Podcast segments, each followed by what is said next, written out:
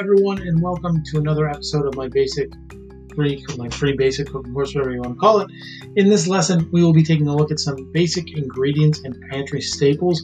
This is actually part one of four. This is going to be a lot of information, but there's a lot of really good information in here too. We're going to take a deep look into a bunch of ingredients that you probably already have on hand and some that maybe you should. We're going to look at different varieties of common ingredients and best uses. Um, yeah, and like I said, this episode is broken into multiple parts, so we'll. I haven't decided I'm going to bang this all out in one episode. We'll see how long it gets. Um, I might do it in one, two, or even four. We'll see. Anyway, I'm Chef Ben. This is Food in Five. Let's get to it. This is Understanding Ingredients, Part 1.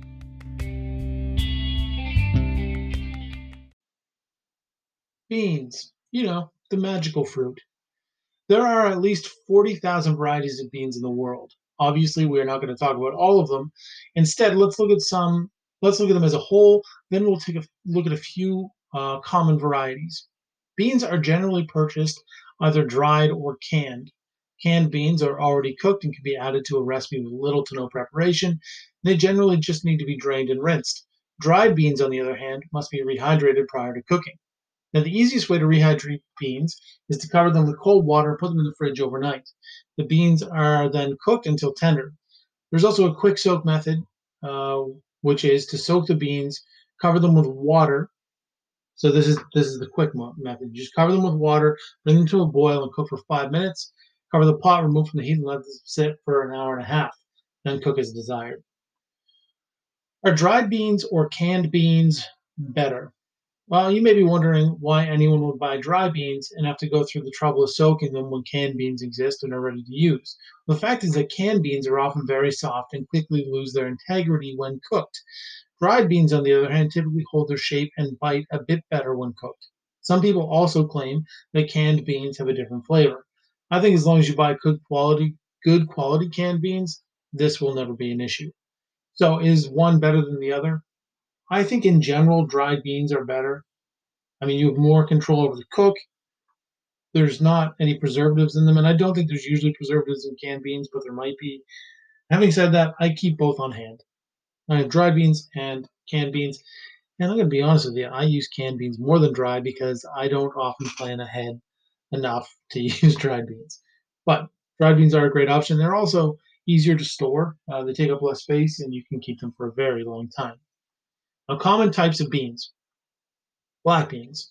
Uh, black beans have a dense, meaty texture and are commonly used in Mexican, Cajun, and Indian cuisine.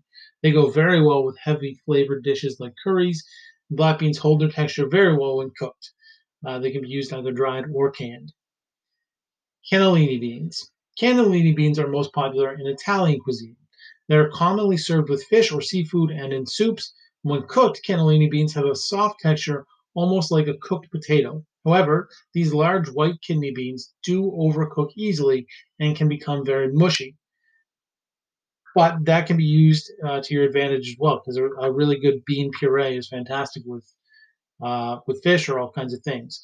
Now, I find that these are best to use from dried rather than canned because they do get very soft from the canned.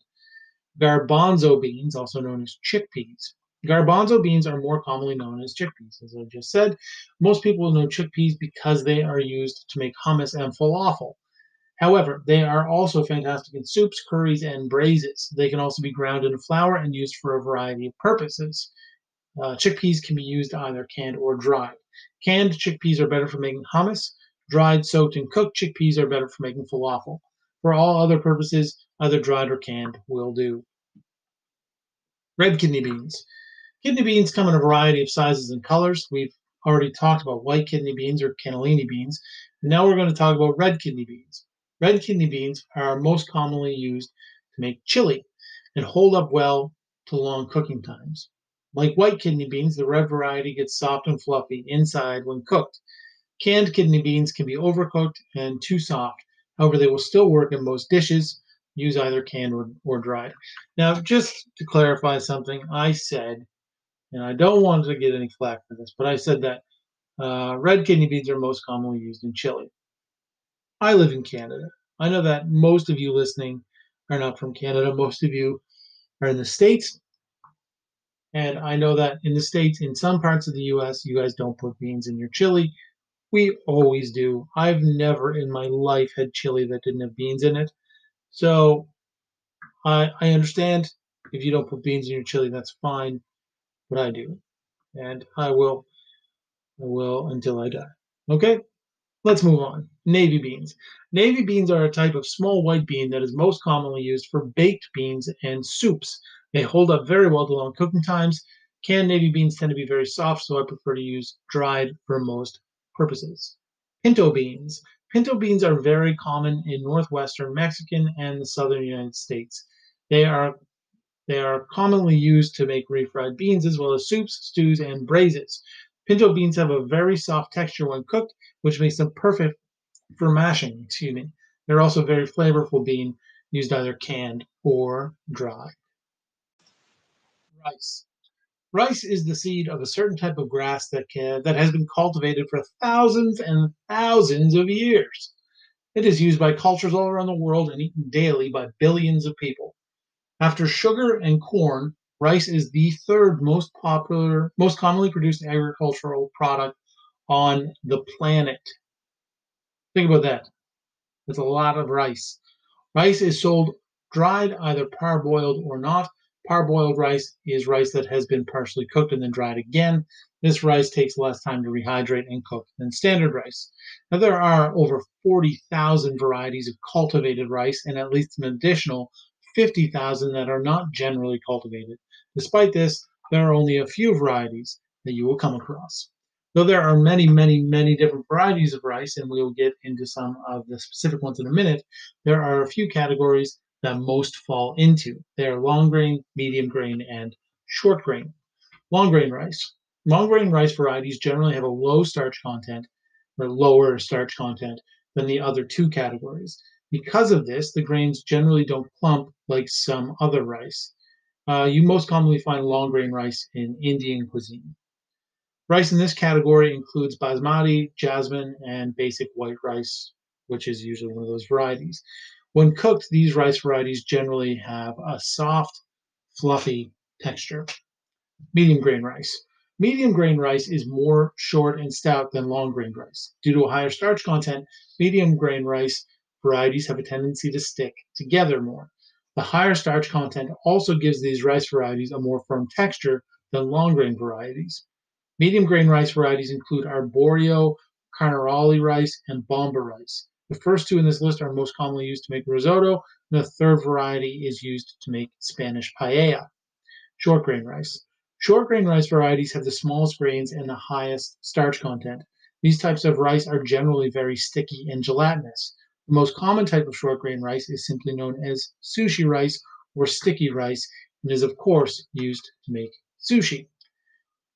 This method of um, breaking down rice based on grain size is surprisingly unscientific. Depending on the source of your information, medium short grain may be interchangeable. So don't rely too much on the exact category the rice falls into. Just remember that if you want rice that is light and fluffy, look for a long grain variety.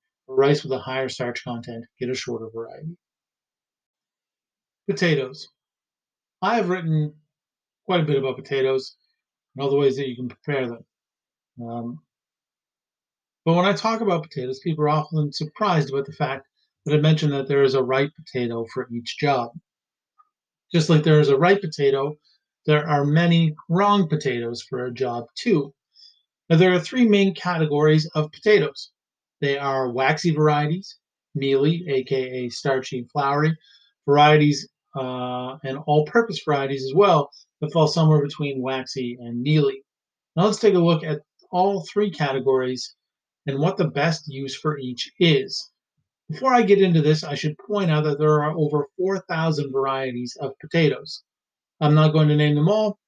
I'm going to focus on the potatoes that you are likely to see in the grocery store every day. And to be fair, I can't name more than, I don't know, 10 types of potatoes, if that. Uh, if you want to really get into it, go check out Peru. They have so many really cool, interesting potatoes. Waxy potatoes. Waxy potatoes are varieties that have high moisture content and low starch content. They generally have smooth skin and shiny flesh. Waxy potato varieties include fingerlings, new potatoes, red bliss, as well as a host of others you've probably never heard of and are unlikely to encounter. Waxy potatoes tend to have a more potato centric flavor than mealy potatoes. However, their true benefit comes from the fact that they hold their shape when cooked. This makes them the perfect potato for soups, chowders, potato salads, or layered potato dishes like scalloped potatoes or, or potato gratin. They are also great roasting potatoes, having a bit more bite than a mealy potato. Mealy potatoes. Mealy or starchy potatoes, as opposed to waxy varieties, are lighter and more fluffy due to their high starch content and low moisture. This makes them great for mashed potatoes, french fries, and baked potatoes. Mealy varieties include russets, blue purple potatoes, some red skin potatoes, and Idaho potatoes if you're in the States. Mealy potatoes tend to have a more neutral flavor that takes well that takes well to the addition of other flavors like cream and butter in mashed potatoes or ketchup on fries. All-purpose potatoes. All-purpose potatoes fall in between waxy and mealy varieties. The most common potato in this category is the Yukon Gold. It will pretty much work in any application. Has a great flavor. There are other potatoes that fall into this category as well, but it's likely that you won't really run into them. I should say that even though russet potatoes are a little more on the mealy side, I do tend to think of them and use them as an all purpose potato. I've never had an issue with them. A quick note on potato varieties. It should be known that, to my knowledge, there are no scientific rules for what classifies a waxy, mealy, or all purpose potato. Because of this unscientific approach to the classification, you may find that other sources have some varieties that I've listed as a waxy or mealy in the all purpose category. The truth is, classification is really just a rough guide to help you get the best results rather than being a hard and fast rule. Onions. Onion is the key ingredient in most key ingredients. What does that mean? Well, I've talked before multiple times about how most major world cuisines have a flavor base. In French cooking, it's mirepoix, which is a combination of two parts onions, one part celery, and one part carrot. Spanish, Portuguese, and Italian cooking have sofrito, which is some combination of onions, tomato, and bell peppers. In Cajun and Creole cooking, there is the Holy Trinity, which is onion, bell peppers, and celery. Even in Indian cooking, there are onions, ginger, and garlic and chili, which is the base of a lot of their dishes. The common denominator in all of these is onion, and there is a good reason for that. Onions are awesome. Now, at this point, it should come as no surprise to you that for me to say that there are a lot of varieties of onions out there in the big wide world. Just like with the potatoes, we are only going to look at onions you are likely to come into contact with on a regular basis. Let's take a look. Yellow onions. The name yellow onions refers to the color of the skin, not the flesh of the onion. Yellow onions are probably the most common onion and the one you are going to use most often. If a recipe says onions, it is probably talking about yellow onions, though most onion varieties would be fine. Yellow onions have a flavor that can range from sharp and pungent to slightly sweet. When cooked, they develop a mild sweetness. Spanish onions are slightly larger and less strong yellow, uh, and less strong than yellow onion, uh, and better suited to being eaten raw than regular yellow onions. White onions. White onions look very similar to yellow onions, though their skin is lighter and more papery. Their flavor is milder and slightly sweeter than yellow onions. One issue with white onions is that they have a much shorter shelf life than yellow onions. Vidalia onions are a larger white onion with a legal name designation. Vidalia onions must be grown in the area of Vidalia, Georgia. They have a very mild and sweet flavor and a different appearance from other onions in that they are flatter, at the root and the stem. They are great for eating raw, in salads, or on hot dogs or hamburgers. Red onions. Red onions have a flavor that, like yellow onions, can vary from sweet and mild to spicy and strong. However, they are generally sweeter than raw yellow onions. They are often used in raw salads, uh, roasted, grilled, or used on kebabs. Pearl onions. Pearl onions are a small white or red variety of onion more closely related to a leek than a regular onion. They are most often used for pickling and may sometimes be called button onions, baby onions, or creamers. Rather than being a true baby onion, a young onion, they are actually kept small by being planted very close together. Pearl onions are not used that often nowadays. However, they do make a great addition to soups, stews, and braises. Shallots or shallots. I prefer to say shallots. You know, you say shallots, I say shallots. Shallots, apparently I can't say anything. Shallots, like pearl onions, are more closely related to leeks and garlic than they are to regular onions. Despite this, their flavor is not that different from regular yellow onions, except in that they are milder and slightly sweeter. Shallots can be used in the same way regular onions are when a milder flavor is desired. They are terrific minced and used to flavor quick pan sauces. They're also great sliced thin and fried to garnish steaks. Leeks. Leeks are a large green vegetable in the onion family. They look similar to green onions, but are much, much bigger. Their flavor is like a very mild onion with a slightly sweet undertone. Typically, only the white and light green parts of a leek are eaten. The green parts are very tough, but can be used to flavor stock. Leeks can be used in a variety of ways from being roasted whole to being sliced or diced and sauteed. They make a great addition to soups or stews. In this application, they are generally used along with other onions uh, rather than as an alternative. They also go very well with seafood. Scallions or green onions. Green onions, also known as scallions or spring onions, are occasionally salad onions or a member, uh, sorry, they can also be called uh, salad onions, are a member of the onion family that has an underdeveloped bulb. They have a mild flavor and are used in a variety of cuisines in a variety of ways. Green onions can be used either cooked or raw. They can be thinly sliced, diced, or even roasted whole. They are terrific on tacos, in curries, stir fries, and a whole host of other dishes. One common way that I like to use green onions is to separate the greens from the whites, dark greens from the light greens. I then dice the light green parts and add them to stir fries along with yellow onions and garlic. Then I thinly slice the green parts and use those to garnish the stir fry after it has been cooked. The white bits get very sweet when cooked and add a lot to a dish. Garlic. When most people think of garlic, the first cuisine that comes to mind is usually Italian. As ubiquitous as garlic is in Italian food, cuisines all around the world use it just as much, if not more. It adds flavor to stir fries, tacos, curries, pasta, and millions of other dishes. Despite its global use, garlic is actually indigenous to Central Asia and Iran. There are a few different types of garlic you may encounter in the grocery store, though the only one likely to be labeled differently than just garlic will be elephant garlic, which, as the name suggests, is much larger than other varieties. In fact, elephant garlic isn't actually garlic at all, but rather a type of leek. When purchasing garlic, look for bulbs with tightly packed and firm cloves. Should be, there should be no stems growing from the garlic, though these are safe to eat. In some region, the greens are left to grow and sold as garlic scapes. That's what we do where I live in the spring. And once you get them home, garlic should be stored in a warm, dry place. Prepared garlic products. There are a lot of prepared garlic products out there. Most of these come in the form of chopped garlic in oil sold in jars. Storing garlic in oil can be dangerous because it carries the potential for botulism, which is an anaerobic bacteria, meaning it doesn't need air to survive. Actually, botulism is a toxin produced by an anaerobic bacteria, but then we're just splitting hairs. Oil creates an airtight seal around the garlic, creating the perfect environment for botulism to grow. To prevent this, prepared garlic products have to be pasteurized before being sold. This changes the flavor and the nutritional content of the garlic. As convenient as it is, I always recommend not buying these prepared garlic products because they just do not taste as good. Carrots. When we think of carrots, we often think of an orange root vegetable. Though some carrots are orange, there are also purple, red, yellow, white, and black carrots as well. The color of a carrot doesn't really have an effect on the flavor. Like other foods, there are a lot of different varieties of carrots. Baby carrots are not one of them, as they are just regular carrots that have been shaved and shaped.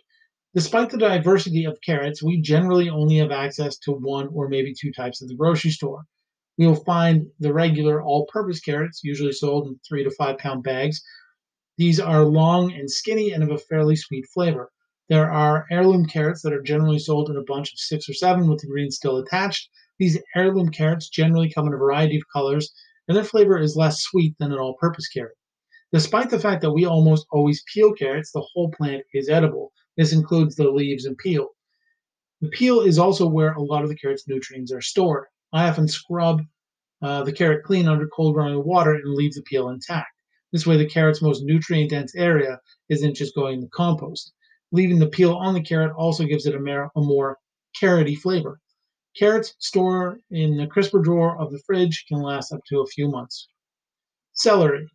Celery comes in a few different forms. At the grocery store, we find celery, which is the stalks of the plant. We also find celery seed and possibly celery root. What's interesting is that all three of these celery products come from different celery plants. When we buy regular celery at the store, it is a variety called Pascal celery. That doesn't really matter because you aren't likely to find any other variety of regular celery. Celery seed, on the other hand, comes from wild celery. The stalks of wild celery are woody and have a very strong flavor. Though edible, wild celery is not very common. Celery root, also known as celeriac, is another variety of celery grown for its bulbous root. It tastes a lot like celery, but has a texture more similar to potato. Celery is best stored in the fridge with the bottom of the stalks cut off and stood up in a bit of water. The water should be changed every two to three days. Celery root should be stored in a crisper drawer for up to a few weeks. Although celery can and is often eaten raw, its real benefit comes from adding flavor, excuse me, to soups and stews. It is one of the three ingredients in French mirepoix, onion, celery, and carrots. We just talked about that, which makes up the base of a lot of French cooking. Celery root should be peeled prior to cooking.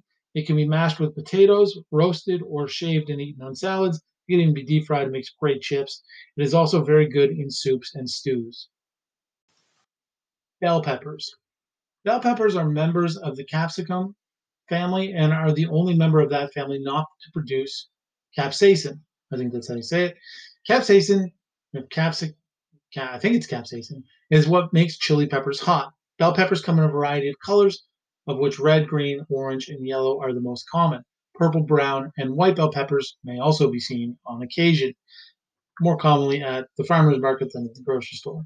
Now, at the grocery store, we are most commonly going to see red, green, and yellow bell peppers. Although there are some varieties of bell pepper that stay yellow all the time, this is typically not the case with the ones we find in the grocery store.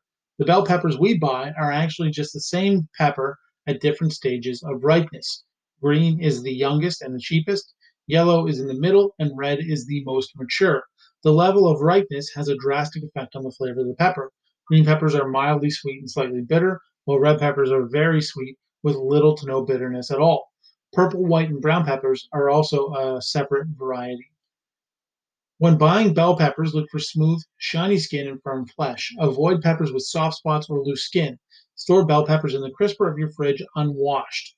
Moisture on the skin will cause them to rot quicker. Wash them just before use.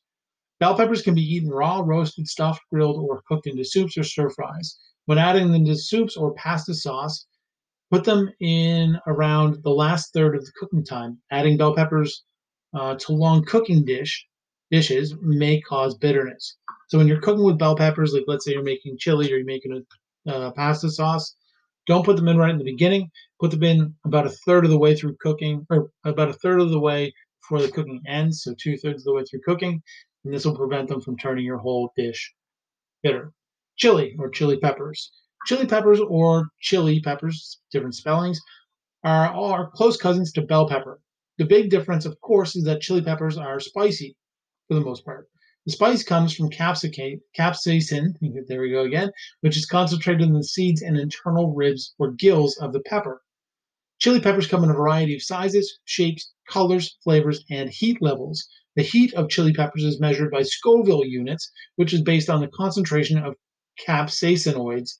In the Scoville scale, 0 to 700 units is not spicy at all, while anything above 80,000 units is considered very, very, very spicy. Just to give you an idea of the levels, a bell pepper falls around 0 to 100.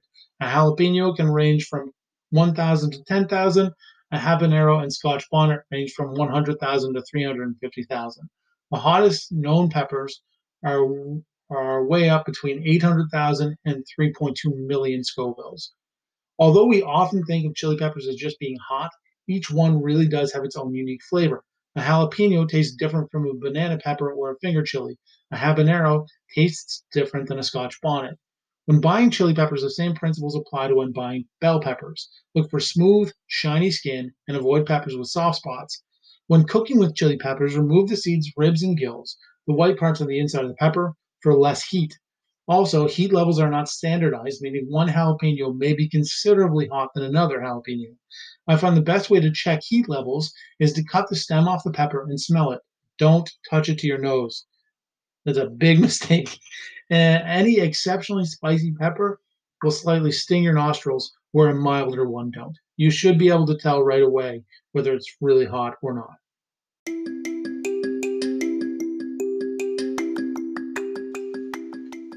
So we got through three parts of this today. I don't want to go any further because the final part is all meat and fish and it is fairly long. So we'll leave that for the next episode. But I mean, we covered a lot of territory in here. We talked about beans, rice, potatoes, onions, garlic, carrots, celery, peppers, uh, and lots of other stuff. I hope that you've enjoyed this episode, but more importantly, I hope that you learned something from it. Um, there's, a, there's a lot of information, I know. Uh, so we'll be back on Monday with another fantastic episode of Food in Five. And in that episode, we will talk about meat uh, and poultry and fish. And that will be the second last episode of the year. Uh, there will be one more episode on Wednesday of next week, and then I am going on a bit of a vacation. I will be back on January 4th. Um, we'll talk about this a little bit more in some other episodes. Uh, but once we come back in the new year, things are going to be a little bit different. Um, we'll we'll finish off this course uh, as as as we are. We'll just keep doing the three days a week. And then after that, I think I'm going to cut the podcast back but once a week. I'm going to bring in a co-host uh, who's one of my closest friends in the world. Now, this is not set in stone. This is just what I'm planning. Uh, nothing is 100% confirmed. But I'm going to bring in a co-host who is one of my favorite people in the world and one of my best friends, and also a professional chef. Uh, and he and I will pretty much just pick a few topics and talk about them over the course of a half hour or so. You get a little more in depth, a little more back and forth, um, some fun banter in there uh, because we pretty much just make fun of each other constantly. So that's what I'm planning for the new year. We'll cut back to once a week um, because I really want to keep doing the podcast, but I'm also super busy. Um, and so I think just cutting back to once a week and bringing more value in that one episode um, will be better for you guys and better for, for me. Um, so that's in the new year. But again, we are going to finish out this course before we do that. And we still have quite a few. I mean, I think we still have five episodes left of this after this one or after this part of the series. So it'll still be a few weeks before we start that. But again, I'm not coming back after Wednesday. I won't be back until January 4th. So I hope, yeah, I hope to see you back here then. But again, there's still two more episodes. Anyway, have a great day. I'll talk to you soon. Keep it up. I'm Chef Ben. This is Food in Five. You can follow me on Instagram, Twitter, and Facebook at Chef Ben Kelly, and you can read this, uh, you know, all this information and so much more information on my blog, chefsnotes.com. I'll talk to you soon. Have a great one, everybody.